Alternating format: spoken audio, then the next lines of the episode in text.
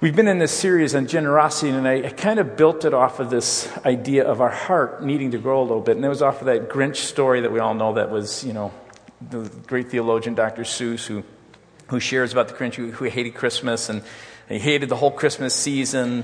And, and, and Seuss says, Don't ask why. No one knows quite the reason. It could be his head wasn't screwed on just right. It could be perhaps his shoes were just too tight. But I think the most likely reason of all may be that may have been that his heart was two sizes too small. And I just love that line. Because what we're talking about in generosity is how do we grow our heart a size larger, possibly? How do we allow God's heart, which is so big, to begin to get into our heart and begin to push that beyond the boundaries of our own selfishness? So I was, you know, thinking through this whole message in the series, and I, and, and I just want to give you kind of backdrop where we've been. We talk about possibilities. So often we talk about live generously, we often think about finances, but the reality is if you walk, just walk through Scripture, you'll find there are so many ways we're called to be generous. In fact, one of the most important ways is how we love and treat one another. We are to love others who are tough to love. We are to love someone who has offended and hurt us by doing what Jesus himself did, generously forgiving us. We are the kind of people that will give way to someone, and this is really hard, but kind of, you know, like in the grocery line, and, and say, no, no, you go first. There's just lots of ways, lots of possibilities to live generously. And then and we talked about after that, it was really important, if we're talking about all the different possible ways, it's really important we get a perspective on this because so often when we think about generosity, we think about just ourselves, and our hearts are really kind of a li- little bit smaller. And, and we so often look out of our lack rather than looking to God. And, and the whole idea was that this big hearted God is really, really big. He is the maker of heaven and earth. He's the one who's created it all. And if He is prompting you to be generous, to give, and, and to do that kind of lifestyle of generosity, He has the supply. So that you're not giving out of your lack, but you're giving out of His prompting and supply. And then we talked about the principle last week. One of the principles that God desires for us, what we have as a church is we want to take our next step to know, grow, and follow and become more like Jesus. Well, how do you become like Him? Well, one of the things that you find in the Old Testament is He talked about the children of Israel. And we talked about good parenting, for instance, has what I call external laws, cleanliness laws. If you want your kids to value cleanliness when they get older, you begin to give them little laws like take a bath, brush your teeth, pick up your toys, wash your hands. You know, all, you could go on and on and on. The whole idea is that once they do these external kind of things, eventually when they move from immaturity to maturity, their heart has a principle of generosity. And so when you look at the Old Testament, and if you didn't get a chance to hear this message, I, I ask you to listen to last week's because it's really foundational. It helps you even understand the Old Testament a little bit because God was working with the children of Israel, teaching them some external laws. And with those laws were some consequences, which parents do. There were also what I call generosity laws. They were things that you were to do, like take a bath, brush your teeth, so that when you became older and mature, you would become generous. So he will make statements in here like, give a tenth of all that you earn. And you go, what? Because that's an external law. When we are young in our faith, to do that is, is really a difficult thing to do. And so when you're in your immaturity, and you could be in the church for many years and still be immature in this area of your life. And one of the reasons he says that is because when you begin to do that, when you get to the New Testament, it's now talking not about laws, but about grace. And so when you get to the New Testament, Jesus never says anything about an external law like a tenth. He always talks about grace. And when you get to the New Testament, you don't see anything about a tithe or a tenth. It's all about, it, it, it's understood that those laws were in place as ways that our hearts grow into generosity. It's a principle. And then from the principle, there's a, there's a whole method to my madness here, right? Today, we want to talk about practices. Because if you're going to be able to move into this lifestyle of generosity, and this is not just a series of messages, but becomes a part of your life, there truly are some practices you need to put in place. Everyday practices. And I share this message with you because they're kind of like the ABCs around finances. And, and you may go, I've heard this before, and it's wonderful. It's kind of like, you know, sometimes the coach goes to the football team, we're just going to do the basics again. We're just going to stop and talk about the basics. We're going to actually talk about some basics, some basic practices that are in the Word of God that are important because if you want to be generous, if you want to be in a place where you can give something, you have to be in a place where you have some practices that allow that to happen. So I'm going to ask you to stand and we're going to pray together, okay? Would you just um, quiet your heart for a moment? And I, am going to ask you to say to God, God, speak to my heart, just in your own quiet way, whatever, however you want to say that. Just would you open your heart to Him? Invite Him through His Spirit to speak to you. Father, I, I pray right now behind these prayers that there, if there are things that are about me that you would be able to kind of push to the side, that your Spirit would speak to our hearts around these issues. I know your intent, Spirit of God, is never to bring, is never to weigh us down, but is to lift the burdens from us. And I pray that these teachings would not be ones that bring a weight, but they will be a sense of your love for us, we pray in Christ's name. Amen. You may be seated. Thanks for doing that. And the reason I I say that is because when I share about these practices, my desire in no way is to bring guilt or shame. It's not in any way for me to say that I'm some expert. I have to say, as we go through this, I don't think there's many people in uh, this church or in our culture today that don't have difficulty with what I'm going to talk about. Now, some people are wired in such a way that it's not a problem. The ABCs of what I'm talking about is you're going to go, that's a no brainer, just kind of how you're wired. But if you just look at the whole culture, you'll kind of see that this is probably not the case. And so I thought I'd share with you a story I've shared once before in this church a number of years back, and I'm glad I did share because I had a bunch of people in the first service come up to me and say, Thank you for sharing that story because I wasn't here if you shared that, but it's a good one to tell again, right? Good stories are good to tell twice. And I want you to listen to the story of an 88 year old woman who never graduated beyond sixth grade and it was reported in guideposts, guideposts a number of years ago. When the news of what I had got done got out, folks from newspapers and magazines came around to find out who I was. I didn't see what all the fuss was about, says Osceola. But invitations started arriving to come visit the president in Washington, D.C., and the United Nations in New York City. I'd never been out of Mississippi except to Niagara Falls one time long ago, and the roar scared me so. But I went and got a Presidential Citizens Medal and was honored by the UN.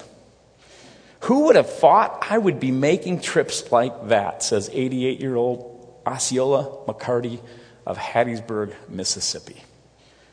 See, prior to that, no one knew who Osceola was. But her fame grew quickly and became a public story. Because soon after Osceola was discovered, she was ushered to New York to, to uh, New Year's in Times Square and paraded before a group of people. She made the front page of the New York Times, People magazine, and a few other magazines. She even made an appearance on some late night TV shows. And here's the one I think is really kind of cool. To top it all off, Osceola received an honorary doctorate from Harvard.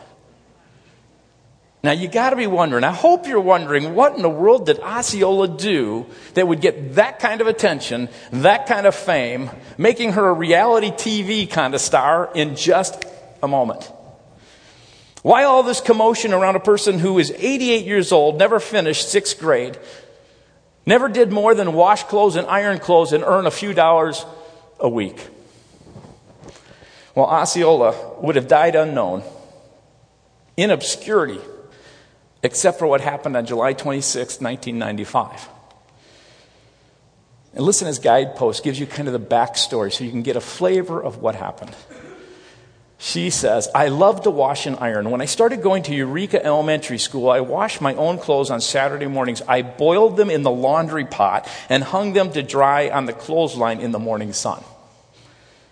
In the evening, I heated up that heavy old iron on the, oak, on the cook stove and did my ironing while standing on a box. And so I had all my clothes ready for the next week. I love school, and especially my teacher, Miss Hill. I must have been about 10 or 11 years uh, old at the time when one day she said, Osceola, come up to my desk. So I went up and talked uh, to her, and she talked real low so no one else could hear. And she said, Osceola, Osceola, who washes and irons your clothes? I do. You do? She looked surprised. Well, I've got a linen dress that I'd like for you to iron. What do you charge? Well, uh, she didn't know what to say. She said, 10 cents. But when I returned the dress freshly washed and ironed, she paid me a quarter. And as time um, went on, one person told another about my washing and ironing, and the work just seemed to come to me. Some children in the household where my grandmother worked, she was clean, a cleaning lady for other homes. She says, where, my grandmother worked, um, they discarded a, a, a doll in a buggy, so my grandmother brought them home to me. And I started putting my dimes and nickels and quarters under the pink lining of the doll buggy. So a few years later, her aunt took sick, and when her aunt was sick, Osceola had to drop out of school. Sixth grade, drops out of school in order to take care of her aunt. The story says that she fell behind in school, so Osceola actually had to drop out of school. But she continued washing and, and ironing and tucking away her money under the little pink linen under that, in that, that doll buggy. The story goes on. When I, one day I passed a bank, and it seemed to me the thing to do to keep my money there. I took in all my coins and dumped them on the counter. I can't tell you how much I had, maybe $5. The teller put my money away in a checking account, and every month when I paid my bills, I dropped off more coins at the bank. All that, except for what I put in the collection plate at Friendship Baptist Church. Nobody instructed me to do that, she says. It just seemed fitting to give God back something of what he had given to me. And as the years passed, I made a rule that I would always keep up my church giving, and once a year, I made a payment on my life insurance and my burial plot. Now, talk about thinking ahead. And every month, I paid my water and electricity and gas bills and set aside a certain amount of groceries and for everyday needs. And over the years, God showed me how to spend a certain portion on this and how to save the rest. It must have been him because nobody else showed me. And I just thought, you know, that's a perfect word. When it says Proverbs 3, 5, and 6 says, trust in the Lord with all your heart and all your ways, acknowledge him. Do not lean on your own understanding, because he will what? Like he did for Osceola, he'll direct your path. God showed me this. One day I went to the bank to deposit my money, and the teller said, Osceola, if you put your money in a savings account, you'll get some interest on that money. Yes, ma'am. When, when can I do that? She said. You can do it now. And I did. Then another visit, one of the people at the bank said to me, Osceola, you ought to put your money in some CDs and build this money up a little. And I said, Yes. When can I do that? And, and, and they said, Right now. So I did. And I just kept on adding to it. And sometimes $20 a month, sometimes $15. I only went to the bank, and this is a great line. I only went to the bank to put my change in dollars bills in, not to get them out. As long as I was able to keep working, I didn't see any need to take out that money to buy things that I didn't have or need. I kept on working even after the age most people retire. The article goes on to say that she actually retired because her hands started swelling and the arthritis kept her from doing the washing and the ironing, and she was forced into early retirement at 86. and the article says, that quotes are I said, Lord, I want you to stay by me and guide me and protect me in all things. And, and he did. One year later, Osceola told the guidepost writer, the bank called and asked me what I wanted to do with the money when I pass on. So Mr. Paul Laughlin, he's one of the officers there, sat down with me and spread out 10 dimes, and he told me that each dime represented 10% of my money. And so he, he, laid them all out, and I said, So take, I want you to take a dime for the church and a dime for each cousin, which left six dimes for a dream I always had.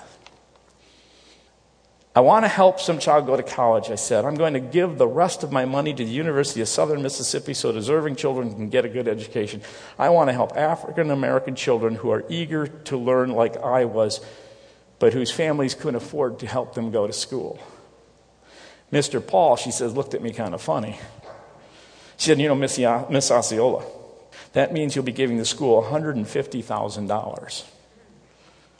$150,000. I had never realized how much I had, and the amount about took my breath away.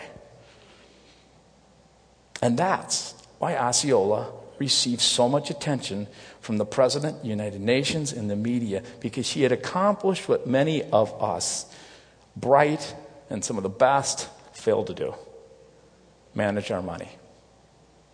And I thought about that, and I thought, here's an 88 year old grade school dropout who is able to do often what I'm not able to do, often what many of us aren't able to do. And what I think is really interesting, you have some of the most sophisticated, intelligent, and gifted people in the world. We live in one of these areas here with some of the most gifted, intelligent people in the world, and when you think about it, what makes this story so huge and so great is the fact that someone who got hardly anything was able to accomplish so much. It's almost as if, you know, when I think about it, God was just waiting for her, saying, you know, well done, good and faithful servant. On just a few dollars a week, Osceola lived and left a legacy. She was able to budget carefully, save consistently, invest wisely, and give generously. And for that simple reason, think about it. it's kind of funny. She became a national hero. That's amazing. So, what I want to share with you, and again, I, the desire in, in, in, no way is that this moves people to guilt. This is really my hope and prayer is that God would say these are some practices that, that are really important. And, and as we go through this, um, our culture, people in our churches, I myself have struggled with this as well. So, I'm just going to be really honest with you. These are just practices that the Bible says if you employ them, and you are, it's, a, it's a matter of obedience. That as you do this, you will begin to experience freedom and joy and blessing. And my desire is that these practices, as you follow them, release joy in your life because that's what God desires. And the practice number one is a simple one, and it is, is one you've heard before. It's commit to live within your means. It's to make a commitment, that practice to say, I will live within my means. It's really interesting. The Bible has all kinds of say, things to say on this topic of money. In fact, Jesus himself talked about it so often because he knew how it could regulate our lives. Out of the 38 recorded parables of Jesus, 16 deal with money or possessions. In the Gospels, out of the 10 verses, uh, one out of 10 verses, 288 in all, can deal directly with the subject of money. Proverbs 21:20 says it this way in the Living Bible, "The wise man saves for the future, but the foolish man spends whatever he gets." There is something about the Word of God that says living within your means, being in a place that you are able to, when a crisis comes or when there's an opportunity to touch someone's life in a need, to live in such a way that you have a little bit extra to live within what you've been given, is how God calls us, commands us, and then unleashes His work through us. The Hebrew idea for saves for the future, which is the Living Bible translation, translates these words there is precious treasure and oil in the dwelling of the wise. It's this idea in a, you know an agricultural society there would be whatever treasure it was but oil was something that was uh, was of value. And they had it somehow in a closet or in a dwelling place. In, in those homes in those days they usually only had one place which was called a storeroom. And in that place there was enough if they needed it and the practice is so absurdly simple and it's just humor. So I thought, you know, this would be a good time for us just to laugh, okay? Because really, when you think about it, this is kind of a, a no brainer point, but we're going to talk for a minute why it's so hard. But um, some of you know Steve Martin, right? He, did a skit. He's like 70 years of age now, but he did a skit a while ago, and I think we're just going to watch it because you need to laugh a little bit, I think. I just can't get these numbers to add up. Like we're never going to get out of this hole. Credit card debt, does it ever end? Maybe I can help. We sure could use it. We've tried debt consolidation companies. We've even taken out loans to help make payments. Well, you're not the only ones. Did you know millions of Americans live with debt they cannot control? That's why I developed this unique new program for managing your debt. It's called Don't Buy Stuff You Cannot Afford.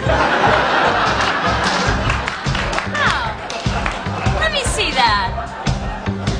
If you don't have any money, you should not buy anything. Hmm, sounds interesting. Sounds confusing. I don't know, honey. This makes a lot of sense. There's a whole section here on how to buy expensive things using money you save. Give me that. And where would you get this saved money? I tell you where and how in chapter 3. Okay, but what if I want something but I don't have any money? You don't buy it. Well, let's say I don't have enough money to buy something. Should I buy it anyway? No. Now I'm really confused. It's a little confusing at first. Well, what if you have the money? Can you buy something? Yes. Now take the money away. Same story? Nope. You shouldn't buy stuff when you don't have the money. I think I got it. I buy something I want and then hope that I can pay for it, right? No.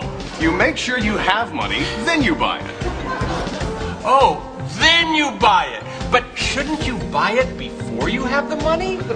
No. Why not? It's in the book. It's only one page long. the advice is priceless and the book is free. Wow, I like the sound of that. Yeah, we can put it on our credit card. So get out of debt now.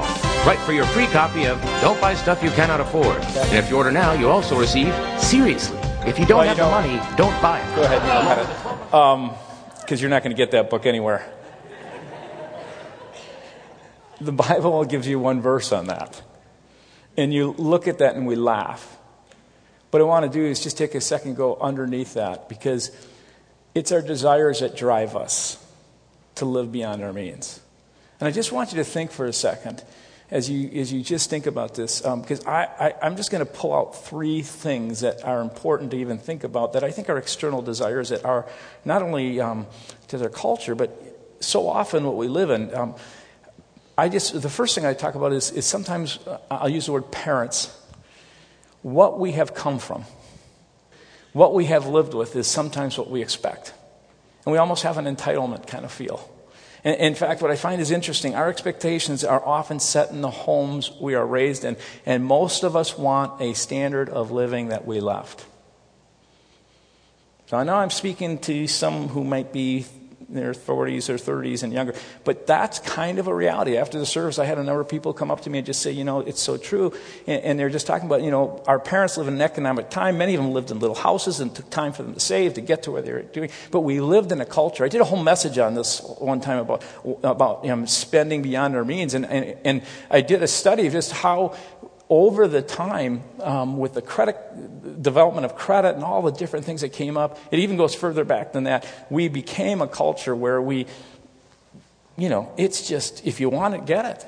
And some of that's driven. I just want to think some of it's driven by what you were raised with, and not that parents are not saying anything bad about them. I'm just saying we what we we expect what we left. Another thing is peers. Another thing that could drive you, you just have to say, okay, internally, what drives some of these desires and some of these wants? Some of it is peers. When you're in the 30s and 40s, some of what you do is you start looking around, you kind of go, you know, I want to live in this certain kind of house that my friends live in, and I have, um, they drive a certain car, they have certain toys, and it seems like this is what everybody else has. They send their kids to private school, or whatever it might be. Whatever you compare yourself to, sometimes you just have to be really aware of what is driving you to move beyond your means. I think one of the biggest things is just what you see all the time in our projected uh, media images all around us. We see uh, lifestyles that are, we're, we're told to follow and pursue. It's so against the culture in many ways of what God is calling us to, to live. I remember when my daughter was two years of age, so it was a number of years back, but she was two years old. And I was reading a book and she was watching TV. She, she had a, cartoons on, but she really wasn't watching. You know how that is? She was playing very, you know, she was playing with her toys. And then I noticed at one point, it got my attention, the, the, this volume on the TV seemed to get louder. And I looked up and the colors were more vibrant.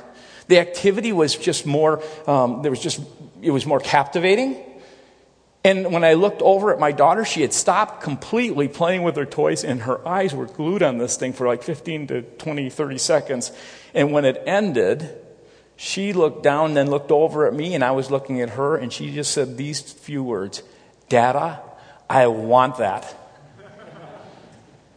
That's it, too. And, and the Word of God says commit yourself to this practice to live within your means. Another practice the, the Bible talks about is to commit to an accountable plan of spending. Okay, to commit to an accountable plan of spending. I didn't, when I was writing this, I put down commit to a plan of spending, and then I thought, no, accountable is really an important word here. Again, some of you may be just natural at this. You're much driven. You maybe have more of an accountant's mind, and, and, and some of you just are wired in that way, but there's many people who aren't. And part of, of, of, what Jeff even said, you know, we need like a, a financial Sherpa. You know, the Sherpas are just guides that help you along life. I have to share with you that I, I, I wished when I was in my early 30s, I had the humility to just stop and, and say to someone, Would you help me develop this? And as a couple, come around that and really plan out our future better. Some of you who are in your 50s or 60s, it, might be really wise for you to begin to start praying for someone else to be in a position to. This is a community thing. This does take a village to do this stuff. I, I, really want you to understand that this whole idea of a plan is so important because when you read what Jesus has to say, he tells a parable in Luke 14, 28 through 30. It's a simple parable. He says, if there's anyone here who planning to, is planning to build a new home and doesn't sit down and figure the cost so you'll know if you can complete it, if you don't put a plan together and you just start out or you just kind of live in the moment, if you only get the foundation laid and then run out of money, you're going to look pretty foolish, Jesus says. Everyone passing by will make fun of you. He started something he couldn't finish. The whole point is when it comes to life, when it comes to doing like building a home or it comes to buying a car, whatever it is, the whole idea is what's the plan? And scripture is just so, so consistent that we are to develop a plan, we are to live by that plan, we are to review that plan. And here's the part I also want to say bring someone. As couples do it together. And if you need help as a couple, find someone who will be accountable. We, we have um, people within the church who would love to help, who are gifted, and they're not judgmental, they're not coming down, they just want to help people live in the freedom that God desires for them to live in. And the Bible's plan is really simple, and, and, and you can read these on your own. So if you haven't heard this before, I'm just going to kind of give you the simple plan. The Word of God says take 10% and, and bless God with that so that others can be blessed. Just take that 10%. And, and it says in Proverbs 3, 9, and 10, honor your, the Lord with your wealth, with the first fruits of your crops, then your barns will be filled overflowing and your vats will brim with new wine. And, and, in this idea of honoring with the first, there's, this, there's three important points he's talking about here. Priority. The first thing you do, the first thing that comes off your salary is you take that and you set it aside. That requires a plan. We live in a world that's so much easier to do that.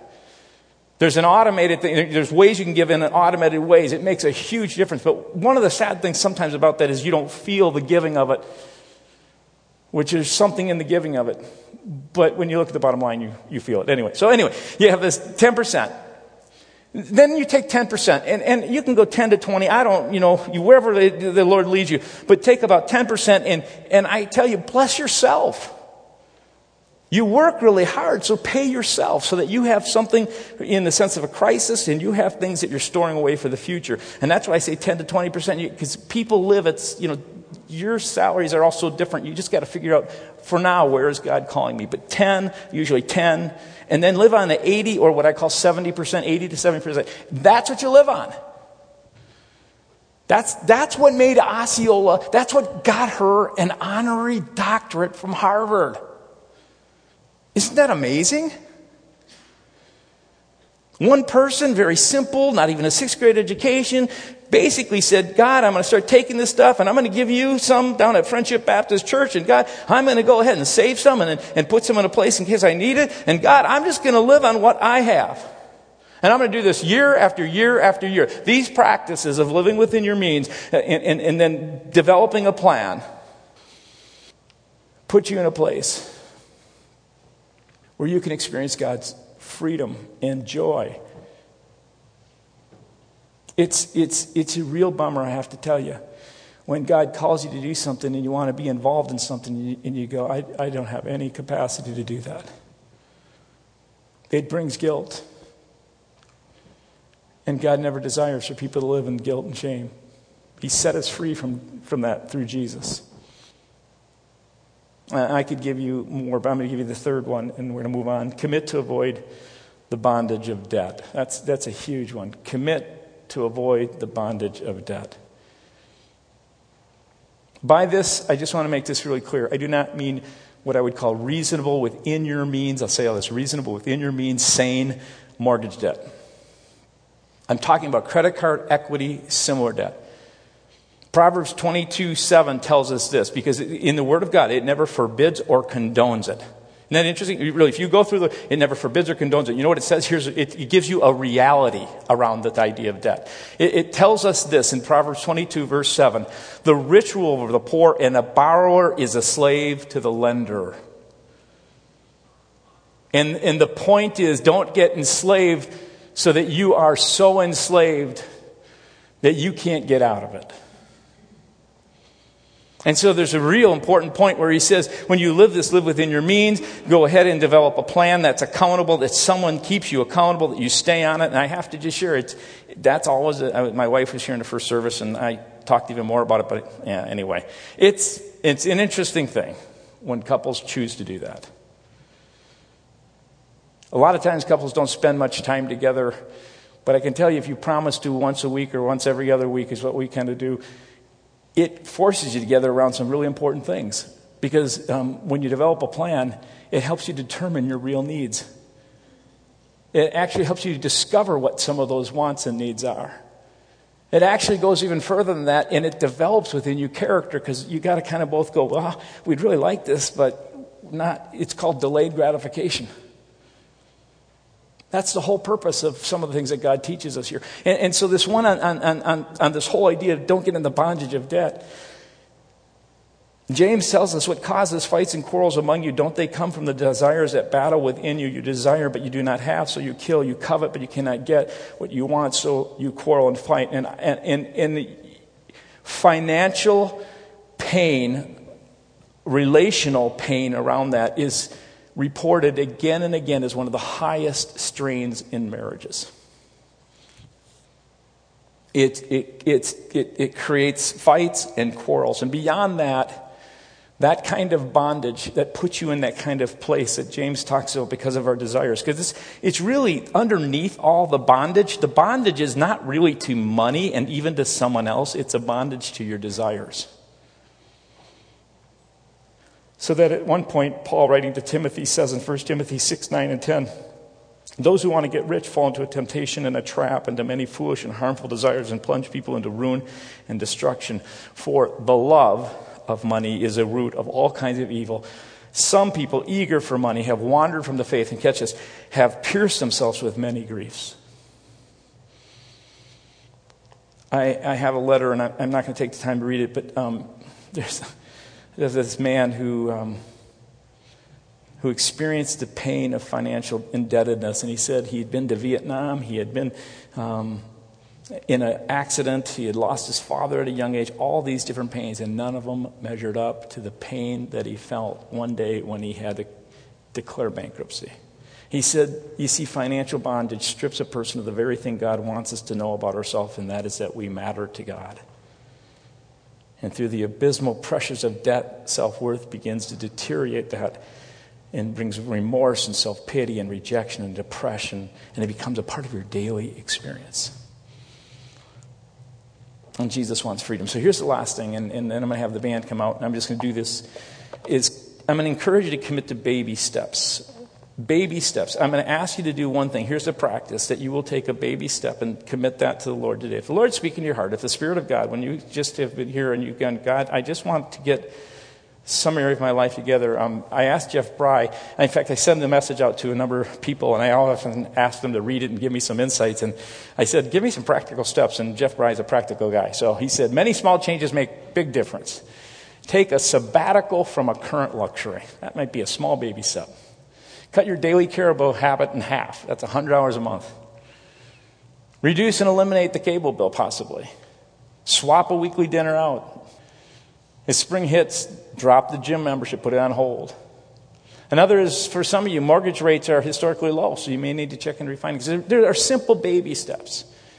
Practice tithing, maybe for one month. You've never done it before. You said, God, I'm going to trust you in this. I'm going to do that. Um, plan and assess how you might use your tax returns. So many of you find, you know, it's kind of like, oh, I got this money that I want to spend. Maybe God is saying invest it for your future. Um, another is if you're married, discuss your situation with your spouse. I, I can't encourage that enough. And, and, one of the things I wanted to share with you that I had a bunch of these booklets in back. We've had these. We did a course on this, and they were put together by a, a like Ron Blue and um, Saddleback and some other church stuff. And they put these together, and we had a bunch, and now we only have four left. So if you want to grab one of those, there's only four. So just don't fight. You know, generosity is putting the person in front of you. Anyway. Um, but I want to let you know that if you are in a position and you're saying, I really would like to take a baby step and need some help, please let me know or let Mike Brinkman here at Church No call and ask for a Mike Brinkman, we will help line you up with someone who would love to come around you and help you. There are baby steps you can take, and there's clear out the clutter in your house. There's stuff there that you might be able to use.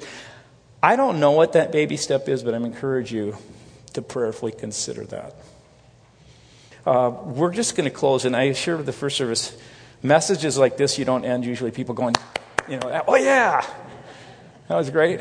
But I hope in your heart, these ABCs are an opportunity for you to say, God, maybe there's an area in my life where I just want to get these practices. And, and I encourage you to, if the Spirit of God is prompting you, to act on that and take a baby step.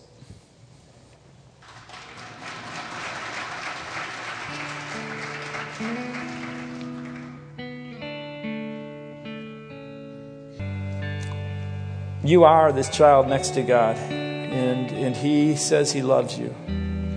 And I have to tell you, no matter where you may be, you may be just thrilled because you have um, been in that place where you, you experience the joy and the freedom of following these practices, but you may be in the other side of it and just going,